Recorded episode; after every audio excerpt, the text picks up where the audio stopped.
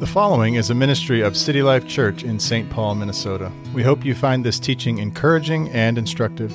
Perhaps you are currently a follower of Christ or are perplexed, skeptical, or even antagonistic to Christianity. Regardless, we would love to hear from you. Please contact us at info at citylifetc.org. Thank you for listening, and please contact us if we can be of service to you. Peace be with you.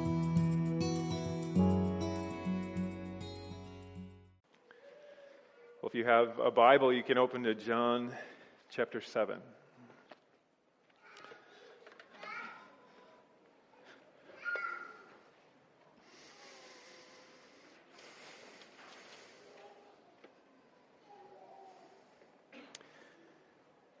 John chapter 7, we'll read verses 37 through 39. I'll lend your attention. This is the Word of God. On the last day of the feast, the great day, Jesus stood up and cried out, If anyone thirsts, let him come to me and drink. Whoever believes in me, as the scripture has said, out of his heart will flow rivers of living water. Now, this he said about the Holy Spirit, whom those who believed in him were to receive. For as yet the Spirit had not been given, because Jesus was not yet glorified. Thus far, the reading of God's Word. And Psalm 119, you can turn there, it's just one verse. Verse 25. This is the Word of God. My soul clings to the dust. Give me life according to your word. The grass withers and the flower fades. Join me in prayer.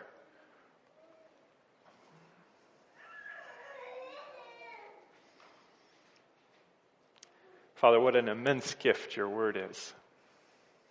Light and life, laying bare our hearts, but leaving us not in despair, setting forth the Lord Jesus Christ, the one who is worthy of all honor, worship, praise, adoration, the one whom we long to see,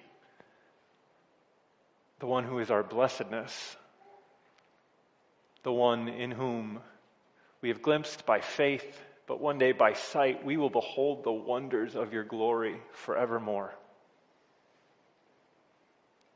Oh, what a day.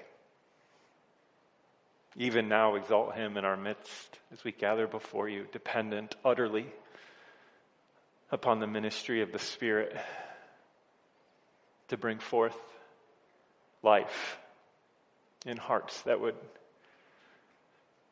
incline to dust. Do this for the sake of Christ and the good of your people. Amen. Really grateful to be here. Uh, thank you for the introduction. Uh, I've gotten to know Brian a little bit. I've uh, had opportunity to sit with him, talk with him, get to know him, uh, but I haven't gotten to come and enjoy the sweet fellowship that we have, and uh, that's partly on me. I've been here for over a year, and I could I could have called. um, so we've been praying for you, and um, I bring greetings from Mission, and, and our heart is joined with your heart. We're praying for you as you begin your search for a pastor, praying that the Lord brings a good and godly man to uh, minister the word of life to you. Uh, so our hearts are with yours, and I'm grateful, really, really grateful to be with you this morning. Um, as Brian said, I have uh, two children and one on the way. Um, and I see that I'm not alone in this. so if your house is anything like mine, uh, you might have uh, the Elephant and Piggy children's books. Any nods? Children, do you know these books? The Elephant and Piggy books by Mo Willems. They are dangerously clever. uh, Today I Will Fly is both my daughter's favorite and my favorite. You meet an elephant and a pig throughout these stories. And in this particular story, the pig declares, Today I will fly. And Elephant looks at her and says, No, you will not fly today. You will not fly tomorrow. You will never fly. And Piggy says, I will try. Goodbye. And runs off. She reappears on stage, flapping her arms, running around, saying, Fly, fly, fly, fly, fly, fly, fly, fly, fly, and falls on her face. Elephant looks at his friend just for a moment, shakes his head, and says, You need help. To which Piggy jumps up delighted and says, Thank you, I do need help. I will get help. And it's beautiful and it's charming. And she runs and she gets the help that she needs from a duck who helps her fly. This moment, rendered charming and delightful by Piggy, is usually not the case in the world or even in our hearts, is it? That realization of our utter inability, our utter helplessness, our utter brokenness, our utter need, the inability to realize life in and of ourselves. Does anybody greet that moment with the declaration of Piggy? Thank you. I do need help. I will get help. No. Our pride competes, doesn't it? Our unwillingness to seem less than we really are. Somehow thinking we might even be able to pull the wool over God's eyes, keeping from Him those dark portions of our heart that weariness, that weakness, that somehow we think we can muster the strength through and come to God with it all together. And all of this delusional jockeying for some sort of facade of strength keeps us from that lovely moment. Thank you. I do need help. Now, it's lovely not because of the very real desperation and brokenness and sin and misery which gives rise to that reality. I need help. It's lovely because it's in the acknowledgement of that dependence. It's in the acknowledgement of that utter helplessness. It's in the realization and the willingness to say, yes, I need help that opens us up to the prospect of the path of life. It's in recognizing the inability to fly that sits near the heart of our plea for wings. But here the illustration breaks down. Everybody knows pigs can't fly. That's part of the charm of the story. But we were made for communion with God. We were made to know Him. As Brian mentioned this morning, Augustine famously says, You made us for yourself, O God. And we are restless until we find rest in you. And our restlessness has come from our constant seeking, even now, as those who have tasted and seen that the Lord is good. This perennial seeking of rest in that which cannot supply rest, which is to say, everything other than God in Christ. And there's the tragedy. There's the heartbreak, isn't it? That we so regularly and effortlessly seek in the dust rest. The dust, the dust of our glory, the dust of riches, the dust of pleasure, the dust of power, or even in the good earthly gifts that God gives, clinging to them too fiercely, cleaving to them as if they were the source of our hope, as if they were the source of our stability, as if they provided any confidence, when all along God distributes them to direct our gaze upward, to remind us that indeed He is our fortress, He is our strength, and we are restless until we find rest in Him. But the beauty of the gospel is indeed that in Christ, God has rescued us from the dust. In Christ, we are being fed on a portion that is not earthly, but heavenly the Lord Jesus Christ Himself, who sustains us by His body and His blood. And in the Lord Jesus Christ, one day we'll put off this body of death. One day, what is mortal will be swallowed up by life. But until then, we wrestle with that tensions. We wrestle with that tension that sits at all of our hearts. that we incline so easily towards dust, even now, and yet our life comes from God. So let's consider this tension in two parts. First, we mourn our draw to the dust. And then second, we plead God's promise in Christ.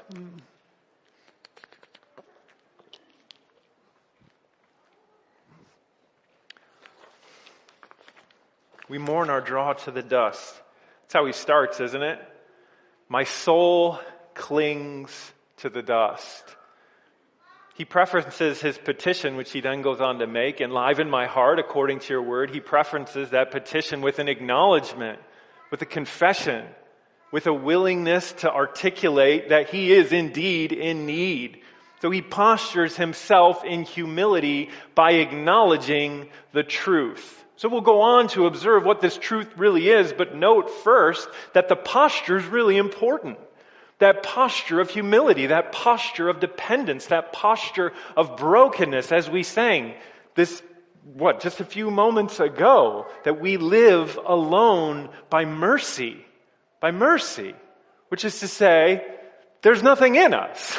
we are utterly dependent upon God's grace, and it's an acknowledgement of that which prefaces the psalmist's petition. And this isn't just a verbal exercise for him. This is a vying for the posture of soul, which is the only suitable posture before the true and living God, namely humility. Heidelberg Catechism 117, question 117 asks, How should we pray? And it answers, We pray fully recognizing our need and misery so that we humble ourselves in God's majestic presence.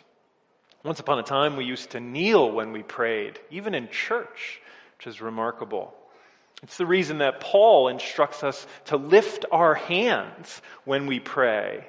Our thoughts, our words, even our bodily postures are all angling to position our heart in that posture of dependence, in that posture of humility, in that posture to which God Himself says He delights to draw near. Isaiah 66, 1 and 2. Thus says the Lord, Heaven is my throne, the earth is my footstool. What is the house that you would build for me? What is the place of my rest? All these things my hand has made. And so all these things come to be, declares the Lord. But this is the one to whom I will look, he who is humble and contrite in spirit and trembles at my word.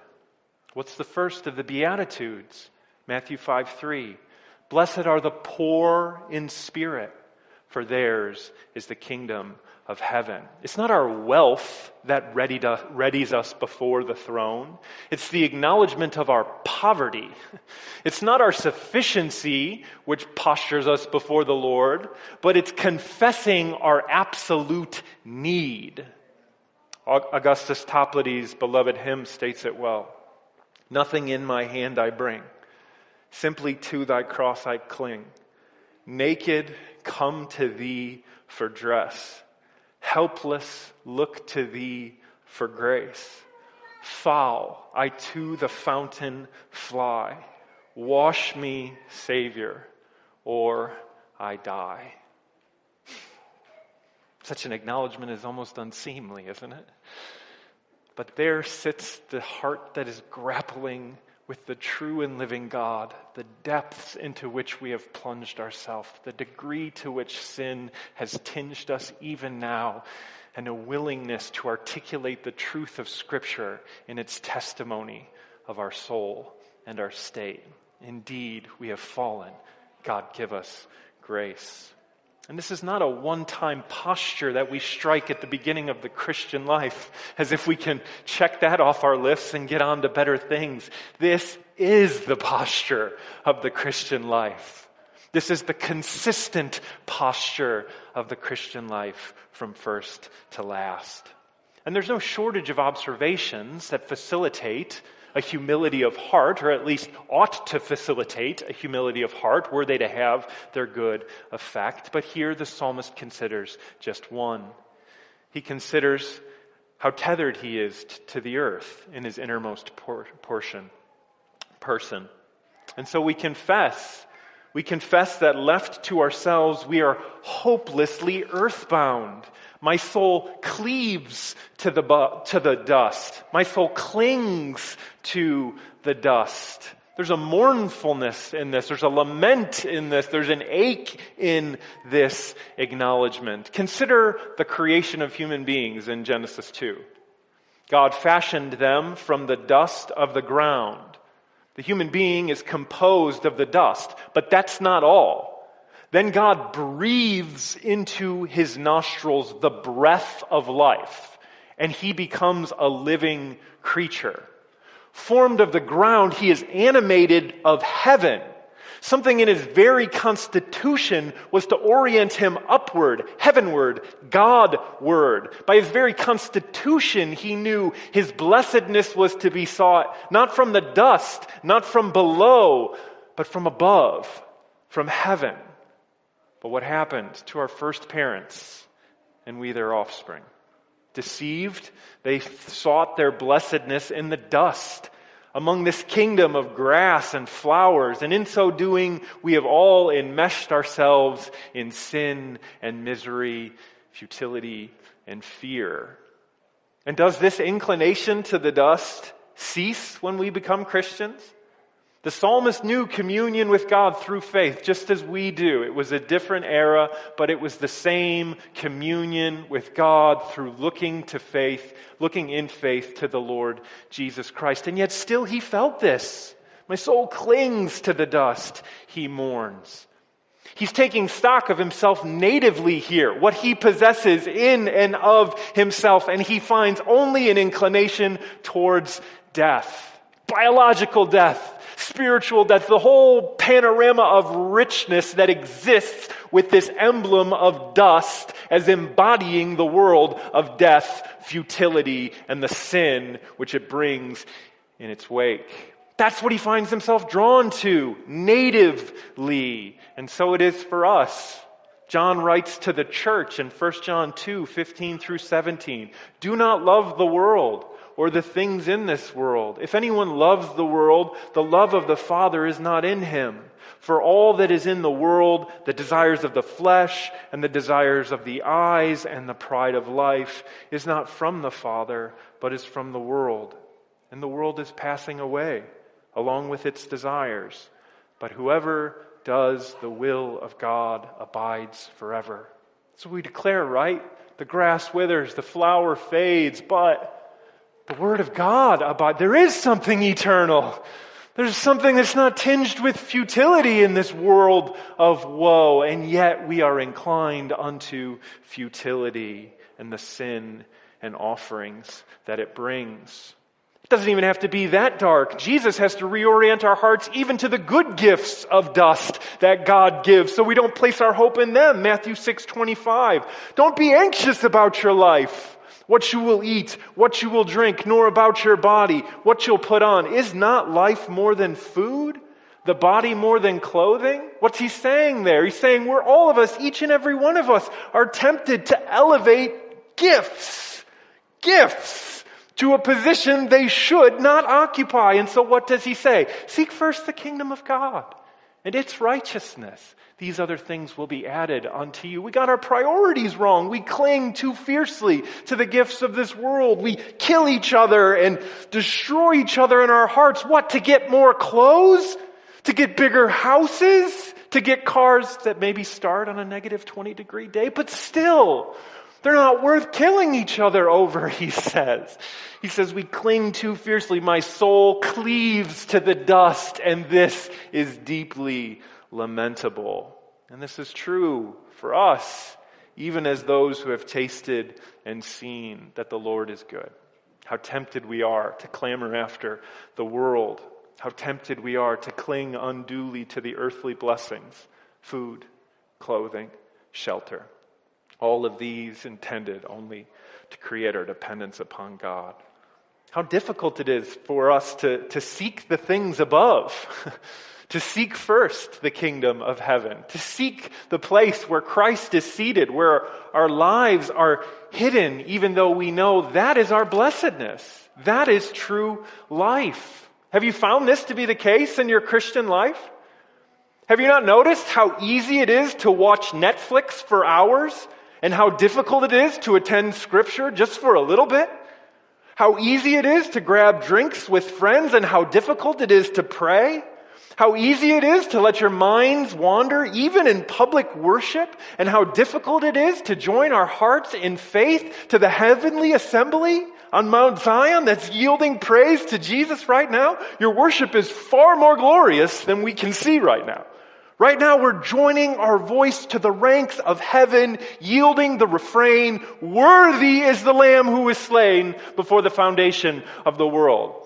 But I gotta run to the bank tomorrow maybe Tuesday, so it warms up a little. it's difficult, isn't it? If the direction of difficulty goes the other way for you, if you find it far too easy to seek the things above and much more difficult to seek the things below, please pull me aside after service. I would love to hear the secret of all things. This is not intended to heap guilt upon us for watching Netflix. There's an ease of enjoyment that is true even for nobler iterations of the dust. I suspect it's easier even to read Dante or Tolstoy than it is to read Scripture. One is the flower of grass. It's lovely. It's lovely. But it's still the flower of grass. The other is a heavenly substance, and it's become foreign to us by virtue of our fall. And that's what he's lamenting here. He's lamenting the fact that our noblest faculties engage so easily with the dust and so difficultly with the God who made us for himself. It is the fact of the ease that he laments and not any particular iteration of it in your life or mine. Because we all wrestle with this. We all wrestle with it with groaning, and indeed we're fated to do so until Christ returns. But there's an odd comfort in that, if you think about it. My wife is currently pregnant. We're eagerly anticipating our third child. If I put this here, is that going to wreck the world? We'll find out. Now, I'm no expert in pregnancy, though I have attempted to explain to my wife that writing a sermon is much harder than bearing and giving birth to a human being. I brought this up to her while she was in labor with our second child. Uh, agree to disagree, I believe, is where we decided to leave it. Maybe we'll take it back up when the third one gets here. But in any case, I am no expert. But I have seen firsthand that bearing life within you is brutal. The body groans conflicting principles are at work in one person. Something new breaking into something old. Paul writes in Romans 8, 22 and 23, For we know that the whole creation has been groaning together in the pains of childbirth until now. And not only the creation, but we ourselves, who have the first fruits of the Spirit, groan inwardly as we wait eagerly for adoption as sons, the redemption of our bodies. As we take the psalmist's prayer upon our lips, my soul cleaves to the dust. We join our groan with a chorus of groaning. And in that very groan, we see evidence that life is at work in us that the first fruits of the Spirit longing for the day when what is mortal is swallowed up by life, what is corrupt is swallowed up by incorruptibility, what is sinful is swallowed up by righteousness when Christ returns and we see Him as He is and we become like Him. That's the groan. Lord, hasten the day. But until then, what do we do? Are we left just to groan? Partly, but the groan is just the first part. The groan is followed then by the petition. And so, second, we can consider we plead God's promise of life. Give life, he says. Enliven, he says, according to your word. Note first that his confidence before God is not in himself. It's in the promise. It's in God's promise. And for us, the promise has been realized. It's in the beloved Son. The, the, psalmist frequently makes petitions and closes it with this phrase, according to your word, according to your promise. So, for example, Psalm 119, 169, and 170. Let my cry come before you, O Lord. Give me understanding according to your word. Let my plea come before you. Deliver me according to your word. Charles Bridges remarks this. It's lovely. He says, It's beautiful to observe the oil of the psalmist's faith feeding the flame of his supplication. Every petition is urged upon the warrant of a promise. The promises were the very breath of his supplication, exciting his expectation for a favorable answer and exercising his patience until the answer should come. Children, I bet you've done the same thing that the psalmist is doing here, haven't you? Children, have you ever gone to your parents and said, Dad, you promised. Mom, you said. When I was younger, if my dad had promised to play catch with me, I would plead his own words to him. Dad, you promised. Now's the time. You promised. Or if my mom had promised to spend time with me, I would plead her own words to you. Mom, you said, now's the time. God has given us these mighty promises to be pled before Him, to strengthen us in our faith as we cast ourselves upon Him and see the good work that He is pleased to do as we seek these things from His hand and His alone. He invites us to take these things up by faith, to pray them by faith. And in this way, he delights to sustain his people in a world of woe. But more than just words of promise, God has given us his son. His son who seals these promises in his blood who verifies God's favorable disposition towards us by yielding his life in the stead of sinners, realizing the greatest promise that Scripture contains the promise that God will be our God and we will be his people and he will dwell among us. There is no greater promise in Scripture than that God will dwell among us. And this he has realized in the Lord Jesus Christ, who took on flesh. We who were so of the earth, we who were so of the dust, he condescended. He came to us. He took on flesh and he dwelt among us. And then he ascended and he poured out the Spirit to dwell among us. And one day he's going to come back for us and we're going to be with him.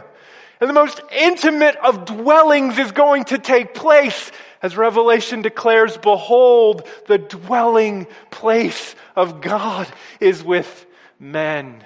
We yearn to dwell with God, which we enjoy now by faith as we look to Christ, but we will then enjoy by sight as we see Him returning and taking His bride.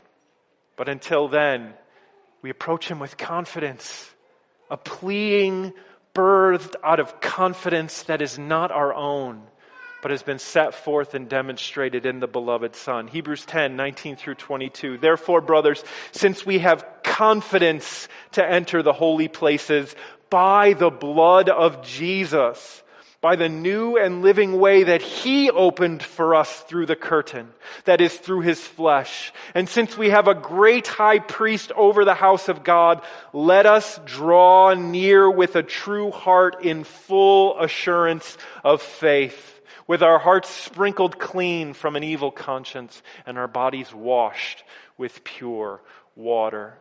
Again, Charles Bridges marvelously observes, For defiled as I am in myself, in every service of my heart, what but the unceasing application of Christ's blood and the uninterrupted prevalence of his intercession can give me a moment's confidence before the Lord of heaven and earth. And so I ask you, if, as we confess to be true, Christ is the sole basis of your confidence before God, the sole hope that any of us have of being received with favor before God, why are we so tempted to put on airs with God and one another? Why are we so tempted to somehow shield or clothe those dark portions of our heart as we come to God in prayer instead of realizing them and having them laid bare before Him. If you are weak, tell Him you are weak. If you are being tempted, tell him you are being tempted. If you have sinned, tell him you have sinned. He already knows. That's why he set forth his son. Jesus Christ came to save sinners of this. You can be confident. Sinners he came to save. You're not deceiving him. The veil of strength that we like to put up for one another, it does not hold with God. So lay your heart bare before him, for our confidence is established in the one who died for the weak, who died for sinners. And this promise, sealed in Christ, is not just the basis of our confidence. It's not just what enables us to plea with God for the life that He has begun in us in Christ, but it's also the means by which He sustains that life which He's begun. God's Word is the means, the means that He sustains this life in Christ. Enliven me according to your Word also means take your Word and continue to make it life for me. Paul writes in 2 Corinthians 5 and 6. So we are always of good courage. We know that while we are at home in the body, we are away from the Lord, for we walk by faith and not by sight. And then a little earlier, he writes, We look not to the things that are seen, but to the things that are unseen. For the things that are seen are transient, but the things that are unseen are eternal. How do you look to things that are unseen? How do you look to something unseen? Well, with the ear, of course. When Samantha and I were dating, I lived in Ukraine and she lived in Chicago, which was as miserable as it sounds. And this was made all the more difficult by the fact that I did not have reliable internet. So we didn't even get to communicate with one another regularly. And I longed to be with her. So what did I do? Well, for my part, I pored over her emails that I had saved on my computer, letters that I had received from her earlier. We were not near one another. That was very true. But that was not the only story. That was not the whole of it and to remind myself of this unseen dimension of the story, this tie that knit our hearts together, that spanned an ocean, I read. I pored over her letters. I confirmed to my heart that indeed this unseen dimension was true. I took up and read often. That's what God's Word does.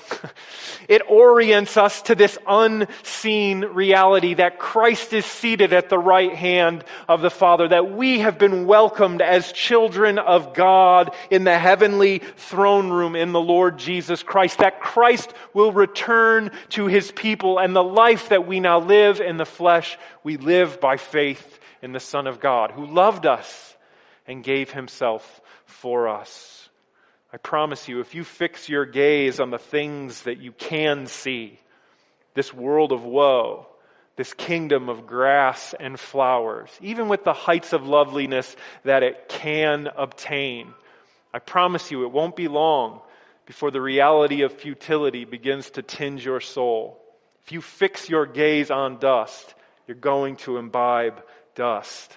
But fixing our gaze upon Christ in His Word, we begin to grow more and more in the life that He is working in us. A life marked by love towards God, birthed out of his love towards us. And this love at work within us is founded on something secure, unshakable, a heavenly inheritance, Jesus Christ himself, not subject to the oscillation and the futility of the iterations of this world, and thus it can endure the day of trouble, for it is not rooted in that which is subject to change.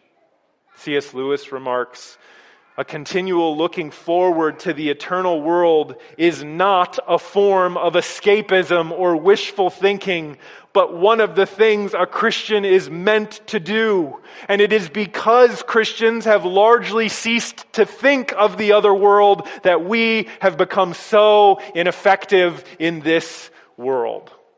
Or as John writes, Beloved, we are God's children now, and what we will be has not yet appeared. But we know that when he appears, we shall be like him, because we shall see him as he is. And everyone who thus hopes in him purifies himself as he is pure. This is what we're doing right now, collectively, fixing our gaze upon the Lord Jesus Christ, upon our heavenly home. This is what we do when we come around the table we plead with the Spirit to give us the eyes of faith to feast upon the things unseen. And we cling with desperation and confidence, with certainty and dependence to God's promise in the Lord Jesus Christ. Namely, that the one who has placed life in us will sustain it and grow it and see it to completion on the day of Christ. Let's pray.